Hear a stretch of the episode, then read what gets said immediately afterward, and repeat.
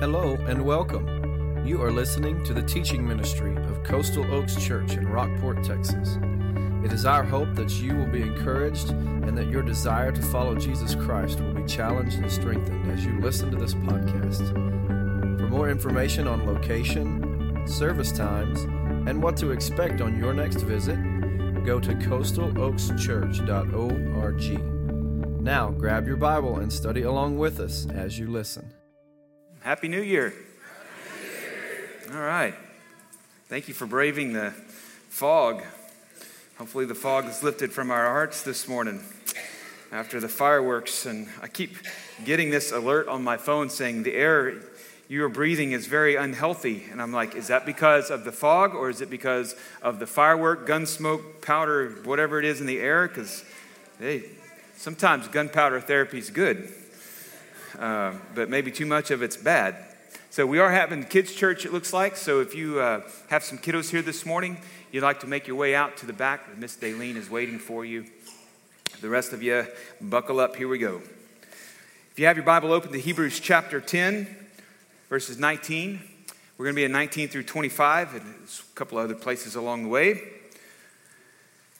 What is our hope in life and death? It is Christ alone. The only confidence we have that our souls belong to Him, the one who holds our days within His hands, the one um, in whose hands His commands will never fall apart, the one who will keep us until the end. It is Christ alone, the love of Christ in which we stand today and we look forward to the rest of this year. For in Christ our hope springs eternal. And today we confess Christ, our hope in life and death. It is my prayer that as we look at this passage this morning and these six verses, that we would remember that in Christ we have a confidence to approach God through the work of Jesus. And this is good news and truth to calm the troubled soul. And because of this confidence, we also are called to encourage one another to grow in the assurance that we have as we anticipate his return. So, if you would stand with me now that you're all comfy, I'll read starting in verse 19 through verse 25 of Hebrews chapter 10. Therefore, brothers, since we have confidence to enter the holy places by the blood of Jesus, by the new and living way that he opened for us through the curtain, that is, through his flesh and since we have a great priest over the house of God, let us draw near with a true heart and full assurance of faith, with our hearts sprinkled clean from an evil conscience and our bodies washed with pure water. Let us hold fast the confession of our hope without wavering, for he who promised is faithful. Let us consider how to stir up one another to love and good works, not neglecting to meet together, as is the habit of some, but encouraging one another, and all the more as you see the day drawing near. Let's pray together. Father, as we come before you this morning, we humbly approach with confidence in Christ Jesus to ask you to speak to us through your word. Lord, I am confident that this that I have read this morning and that we have read is in fact your word passed down through the ages, inspired by the Holy Spirit, penned by men truth without error. Today, Lord, our Bibles are open before us, and your truth is the best remedy for what ails our minds, what aches our hearts, and what correction and direction that we need for our steps. Father, we come in Christ alone, who is our hope that springs eternal, not because of the passing of a calendar year, Lord, but because Christ is Lord. We look to you. Speak to us now, Father. It is my prayer. In Jesus' name, amen. You may be seated. Thank you.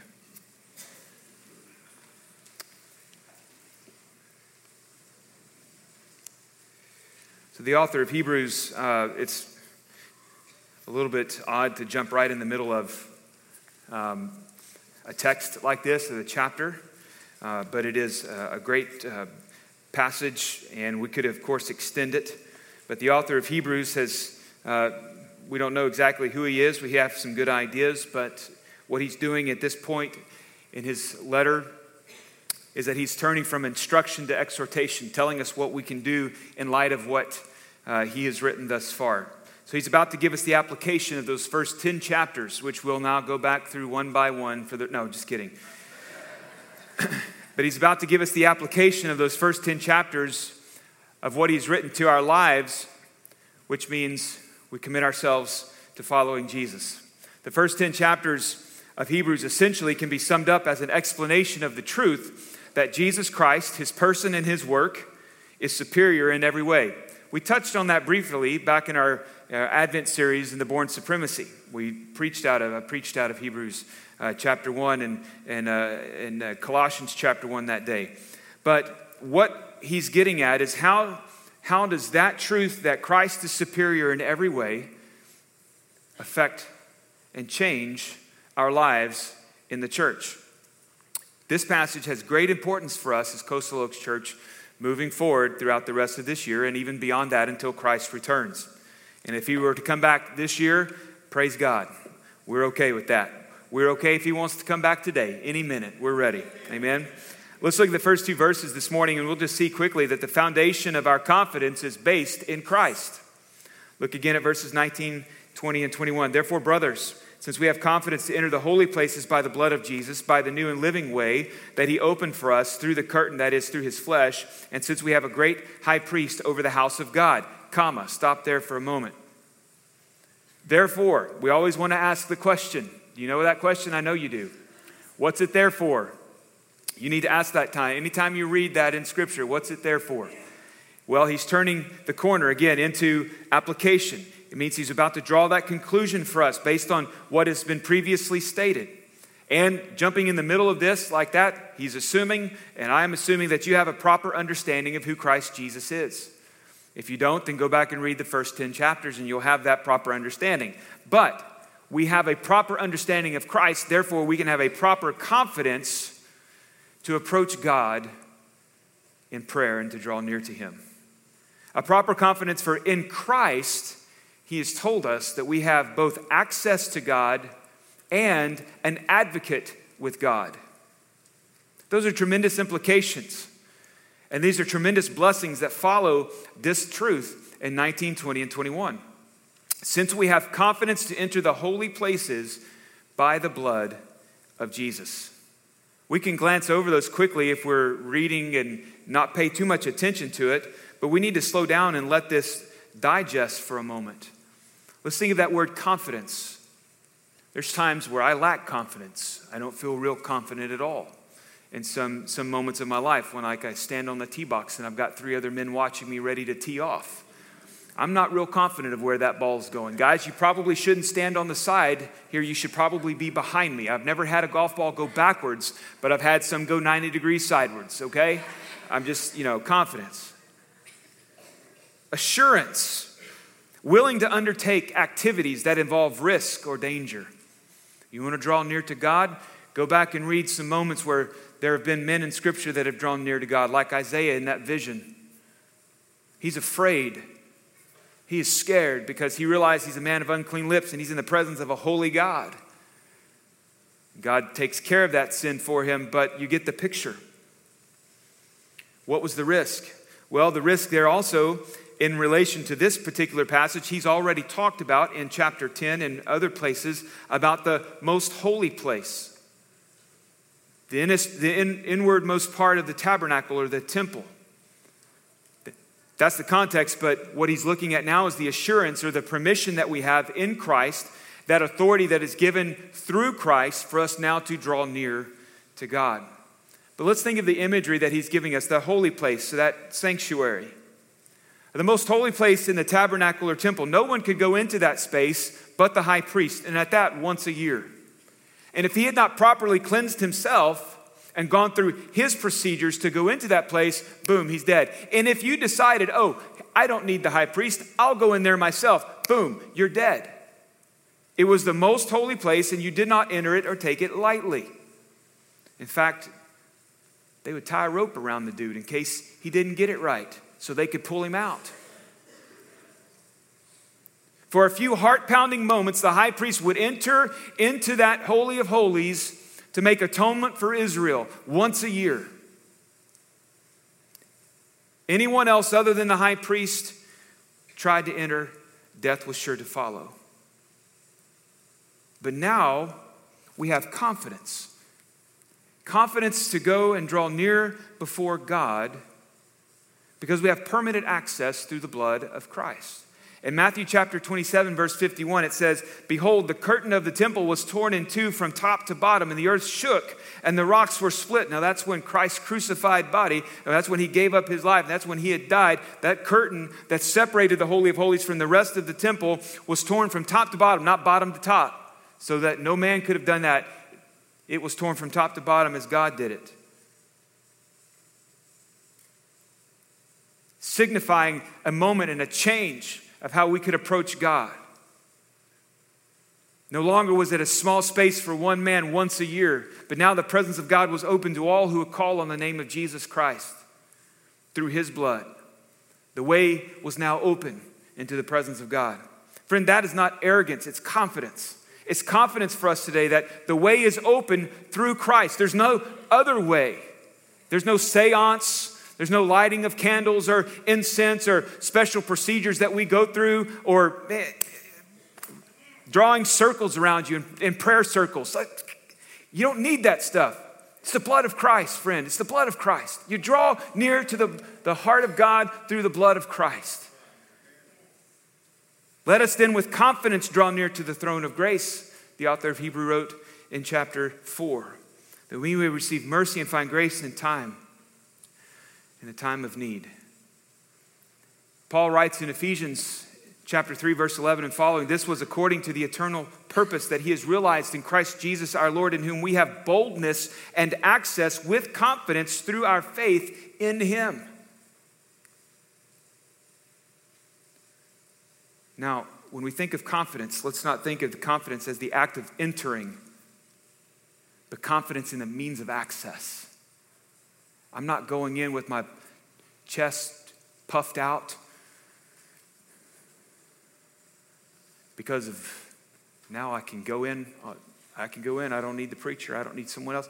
I'm going with my heart set on the blood of Christ, the means of access. He is our confidence. A sacrificial death is stated back in chapter 9. If you go back one chapter and look at verses 12 and 14. Again, this is building up to what he's now applying to us. But in verse, uh, let's read verse 11 and read into it. When Christ appeared as a high priest of the good things that have come, then through the greater and more perfect tent, not made with hands, that is, not of this creation, he entered once and for all into the holy places, not by means of the blood of goats and calves, but by means of his own blood, thus securing an eternal redemption. Look at verse 14. How much more will the blood of Christ, who through the eternal Spirit offered himself without blemish to God, purify our conscience from the dead works to serve the living God? It reminds me of that old hymn There is a fountain filled with blood drawn from Emmanuel's veins, and sinners plunged beneath that flood lose all their guilty stains. Friend, Christ Jesus is your access to God. So as we have prayer in our future and starting next Sunday, 40 days of prayer, looking beyond, starting our prayer service, we understand we can go into this with confidence to draw near to God because we have access through the blood of Christ. He is our access to God. Verse 20, he says, access. Look, by the new and living way that he opened up for us through the curtain, that is through his flesh. That is access to God, meaning it is now open. What was once closed or not even there is now open. It's new in that it didn't exist until Christ opened it up, that he opened it up first. And he's the only one that could have opened it up. It's also, notice, a living way, which means that is life giving. In Hebrews, God's word is living. Christ Jesus is able to save those who draw near to him since he is always since he always lives to make intercession for them. We can draw near to God since he is always providing through Christ the living way, and He Himself is the living God, the living God, the, the, the Christ who lives to make intercession. The Word of God, which is living. You see, there's a, a kind of a secondary theme for the book of Hebrews for us. This living way that is before us, this living prayer life, this living for Christ and following Him. It's, it's a theme there that we need to understand that as we are living, we have a Christ who is living, a God who is living, and He has provided a living way for us to walk and live. And friends, as a church, we have an unwavering confidence in Christ, that in Christ we have access to the throne of grace, the very presence of God. The second blessing that we found there is that Jesus Christ is also our advocate before God. We have an access to God, and now we also have an advocate before God. Verse 21, he says there, since we have a great high priest over the house of God, we enter with confidence because Christ is our priestly advocate. His blood shed once and for all, which, if you go back to the beginning of this chapter, the author of Hebrews makes that point. Once and for all, the sacrifice of Christ. No more sacrifices shall be offered. No more high priest entering into the, uh, the, the, the Holy of Holies on the Day of Atonement. No more. Once and for all, our sins have been atoned for by the blood of Christ upon the cross.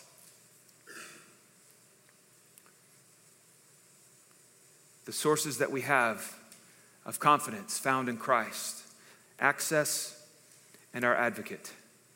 The curtain is open, and the priest, our advocate, is working. The new and living way is opened, and we enter through Christ alone. That's of great importance as we look forward to this new year. Based on Christ as our hope in life and death, based on his work, the author of Hebrews now gives us three imperatives that ought to apply to our life. There comes the application. Because we have access, because we had advocacy through the greatest ever, Jesus Christ, we ought to, one, draw near to God. We must draw near to God. Let us draw near with a true heart and full assurance of faith. Friends, we got to seize the opportunity to access God. Not so that we get what we want, but so that we're walking in step with the Spirit. We are called now to respond wholeheartedly because of these present blessings of Christ, access and advocate. Now we go with confidence and we draw near to God. Hebrews chapter 4, that particular verse, verse 16, that we approach the throne of grace with confidence, specifically is talking about prayer. Here, it seems to be a little bit broader than just focused on prayer, as in Hebrews chapter 4. Prayer is certainly in the mind of the author. But in that old covenant, the priests were consecrated, they were sprinkled with blood. Also, that old covenant began. Um, the, the, when it began, the people were sprinkled with blood. So this morning we're going to sprinkle. No, we're not going to do that. But that new covenant in Christ, there's an inward sprinkling of blood, the blood of Christ that cleanses us from our sin. Now, now the, the, the priests, the Old Testament, they sprinkled the people with blood, okay? You, you understand how disgusting that would be, all right? But the imagery is, is, is strong that the blood of Christ now sprinkles your heart. He's not talking about baptism here. He's talking about the blood of Christ cleansing you. He's using that Old Testament imagery of what happened to the Old Testament Israelites when the new when the old covenant started. And now this is what has happened in Christ. That your heart has been sprinkled clean just as it looked like back then, but now in reality it is thorough, it is cleansed from our sin. Our bodies are washed. It also points back to the ceremonial washing that the, the high priest would have to go through uh, in order to go into the Holy of Holies. The washing purifies us internally as well. So, as we draw near to God, we are sprinkled clean, we are made fresh and clean by the blood of Christ, right? That old crimson stains have been washed white as snow. The heart of the inner man, the, the inner life, it's cleansed. Our hearts are right before God. Therefore, now we are ready to draw near to the Lord. That is His grace at work, that He would do that for us so that we could have a relationship with Him and draw near to Him. Again, Hebrews chapter 4 focus specifically about prayer here. It's broader. Prayer, worship, I think obedience or faith, faith and obedience t- t- together. Let's take each one of those briefly for a moment. Let's think about prayer. It is our lifeline, it is the lifeblood of the church. We see that in Acts chapter 2, verses 42, a, a, deep devotion to prayer. We see it with Peter, we see it with Paul, we see it with the other churches. In his book, written by Thom Rainer, Autopsy of a Deceased Church. He took, I think it was 13 in that particular book, churches that had died over a period of time, some sooner, quicker than others, but some it was a low, a slow, painful death. But eventually the attendance just began to dwindle and lives stopped being changed. But here's what he says in that book. He says, Prayer and the health of the church went hand in hand. When the church is engaged in meaningful prayer, it becomes both the cause and the result of greater church health. We will be healthier followers of Jesus. We will be growing in Christ likeness. We will be stirring one another to love and good works the more we pray. And what you see in the book of Acts was not praying over again a list of names, but fervent, intense, and passionate moments of prayer. And what we also found in that study was that a failure to pray was tantamount to a failure to breathe. What would happen if you stopped breathing right now? We'd call 911. You'd, eventually, you'd fall over if we couldn't get you breathing again. That's what happens when we stop praying, church we stop breathing. The kind of church that we want to be is a church that prays not from a heart of I should pray for, but rather a heart that believes I must have God's help for. I think that's why this passage touched my heart this week, that we would have confidence, access, and advocacy to draw near to the heart of God. So we're going to pray. We're going to wait on God. We're going to wait on His presence. When it all is said and done, we'll lift our voices in unison and we'll look back and we'll say, This is the Lord's doing. It is marvelous in our eyes. It's still true today that Jesus taught his disciples to draw near to God when he taught them to pray. Prayer guides our worship.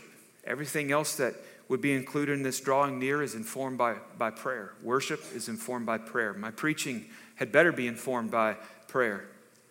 It guides our faithful obedience to the Lord. If we're not praying, how do we know where to go and what to do for the Lord, for His glory? If we don't draw near to the Lord, we'll not cross that finish line very well. We will stumble and fall. The menacing waves of culture, the false gospels and teachers that are out there, temptation, and the world in general will absolutely devour us. Let us draw near to the Lord and prayer. Second, we must hold to our confession. Look at verse 23. As we draw near to the Lord with a true heart and full assurance of faith, we also hold fast to the confession of our hope without wavering, for he who promised is faithful. Verse 23. There was a group in the early church who were ready to walk away from the faith to escape persecution. There was a group in the early church that faith in Christ alone wasn't enough. They wanted to throw in extra requirements like circumcision. There were some later on, but still early church time, that wanted to mess with who Jesus was. He wasn't fully man, or he wasn't fully God. There's always been an attack on the true Christ and in the true gospel. But the author of Hebrews is urging them hold on to the confession. Hold fast that confession of our hope without wavering. Don't let go. Why? Because the one who has promised eternal life, the one who has promised to return, he is faithful. Don't waver in your commitment and faith to Christ Jesus. Friends, hold on to the confession. What evidence do we have to hold on to that confession? Well, we have to look to the past. If you go back, the author of Hebrews makes it an amazing case, but then looking forward to chapter 11, the hall of faith, he backs up that claim. Hold on to the confession. Here's why because by faith, Abraham, by faith, Sarah, by faith, by faith, time and time again. He goes back. God's faithfulness to his past promises are all fulfilled now in Christ Jesus. He has fulfilled that promise. We look around us today and watch whatever you want to watch, and just there's hopelessness because people are basing their lives on material gain or they're basing their life on a better day, hoping something is going to happen, waiting for tomorrow, waiting for the, uh, the stock exchange to, to turn around, waiting for interest rates to fall, waiting for something. And they're just putting one foot in front of the other, making it day by day, all based on ungrounded, unfounded hope. empty hope, hope that is not going to be real, it's not going to be realized. Now, when we think about hope, it's not the act of hoping because we all hope for something. It's the content of that hope. What is the content of that hope? The hope of the church has substance. That's where it's different. All the things that the world is hoping in, those of our friends who are lost, maybe even some of you today, your hope is not in Christ and your hope lacks substance, real substance. The hope that we have, that our text is referencing to, goes back to Hebrews chapter 6, verses 19 and 20, which says that we have this as a sure and steadfast anchor of the soul, a hope that enters into the inner place behind the curtain where Jesus has gone as a forerunner on our behalf. Our hope is grounded in the life, death, resurrection, ascension, intercession, and return of Jesus. Our hope currently sits at the right hand of God. And it is so important that He previously called this hope an anchor. Listen, I'm not a mariner, I'm not a sailor, but I know enough that if you leave the safety of the harbor without an anchor, you're nuts. That anchor is the last hope any sailor or captain has in a storm when all else fails. And our confession is Christ Jesus is Lord. It is Jesus who saves. We hold on to that confession Christ, our hope in life and death. That anchor holds when the waves come against us, battering us from all sides, when all we have left is the anchor. The anchor holds when we set sail head on into the storm that the world throws at us. Our confession and our hope are anchored in our access and our advocate before God the Father, Jesus Christ. We maintain the confession of hope without wavering because of God's faithfulness. He does what He has promised to do. And so, this is a call to perseverance it's a call to endurance. Finally, he says we must provoke one another to love and good works. I hope that sounds familiar to you. I try to tag that line, tag that sometimes at the end of the service. Let's continue to stir one another to love and good works. We must provoke one another. It's a strong word. He says in verse 24, let us consider how to stir up one another to love and good works, not neglecting to meet together as is the habit of some, but encouraging one another, and all the more as you see the day drawing near. We must consider one another. That means we don't consider ourselves, but we must consider one another. It stresses the importance of fellowship, my friends. We need each other to persevere to the end. Keep on caring for one another, is what he's calling us to. A father was showing his son around the church one day and they came upon a plaque. You know, there's some churches that have plaques in the wall. We don't really have any around here, but I've been in churches that had lots of plaques up on the wall, and it's a memorial. And, and the curious young man said, Daddy, what, what's that for? And he said, Son, that's a memorial to all those who died in the service. That little boy was stunned. For, I mean, he had the big look on his eyes, said, Daddy, which service, the 9 a.m. or the 11 a.m.?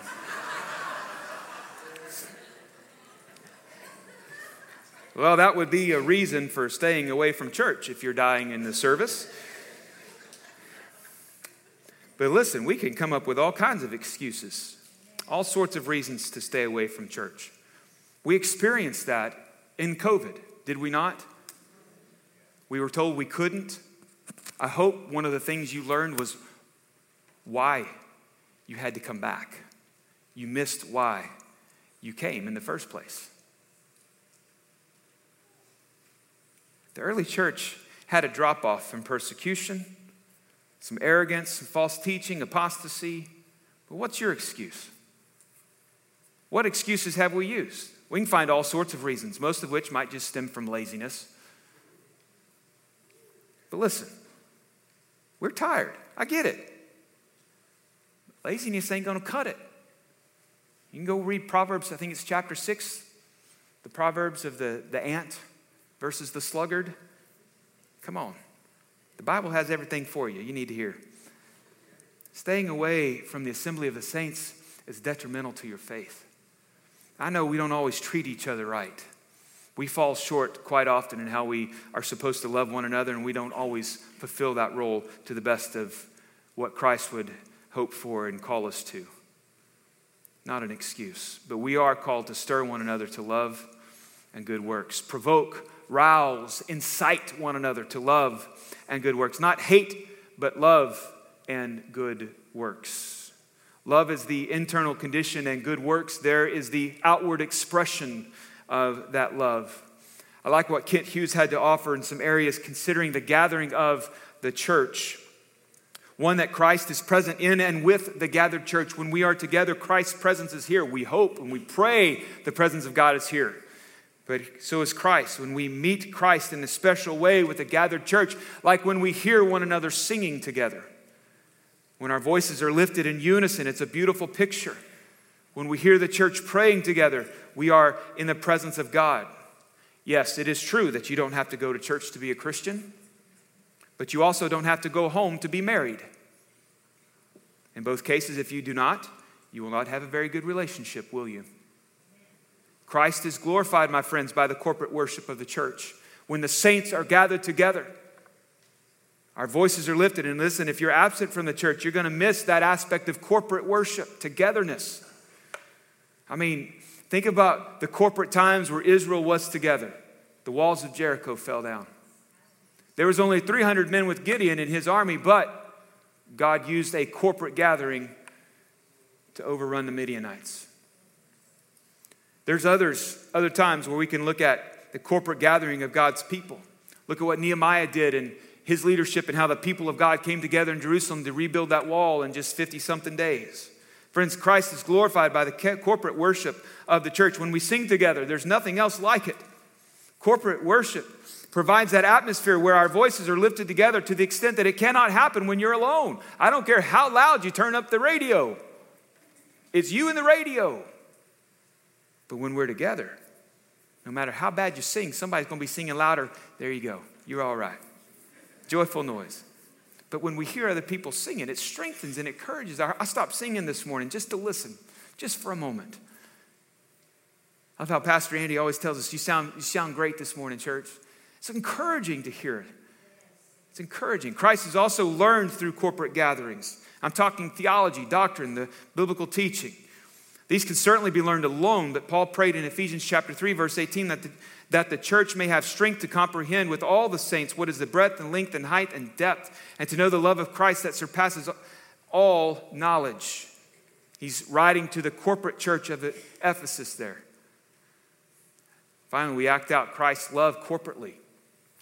As Andy said this morning, when we leave this place, we are, sending, we are being sent out we come in here, we're stirred up, and we're sent out into the mission field, and we share that love of Christ corporately, not in isolation, because it takes the church to go out. So, what is it that we can do now? There's some positive ways to stir one another up. One, we can pray. We're going to pray, but we can certainly keep praying for one another. We're going to do that corporately, we're going to do that individually, but we're going to pray for one another. Pray for selfless love and good works for the glory of God. We can set the example. Some folks learn best by seeing someone else lead, someone else work the problem, finding the solution, and the next time they can do exactly as they've been taught. Set the example. We look to God's word.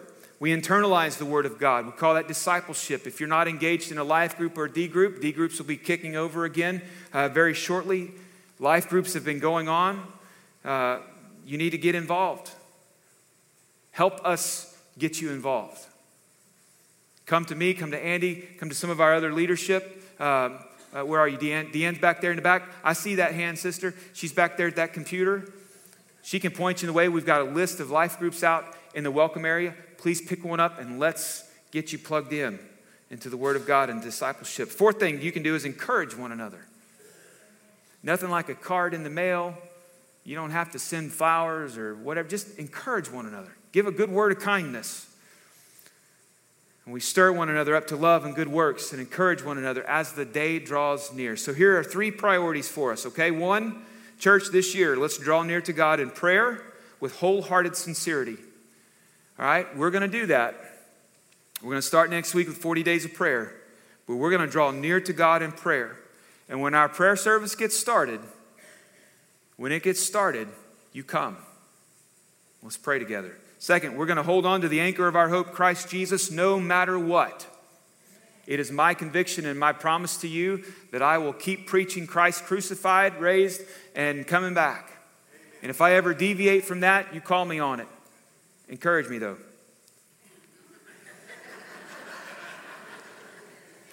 Third, we're going to devote ourselves to the corporate church. Devote yourself to the corporate church in worship, evangelism, discipleship, serving, giving. Commit yourself to the corporate church. We need you, you need us. We ain't perfect. In fact, if you think you have found the perfect church, um, there's another church in town that's for you. We are not the perfect church. You will never hear me claim us to be the perfect church. If you hear us saying we're the perfect church, please encourage us to correct ourselves because we are not.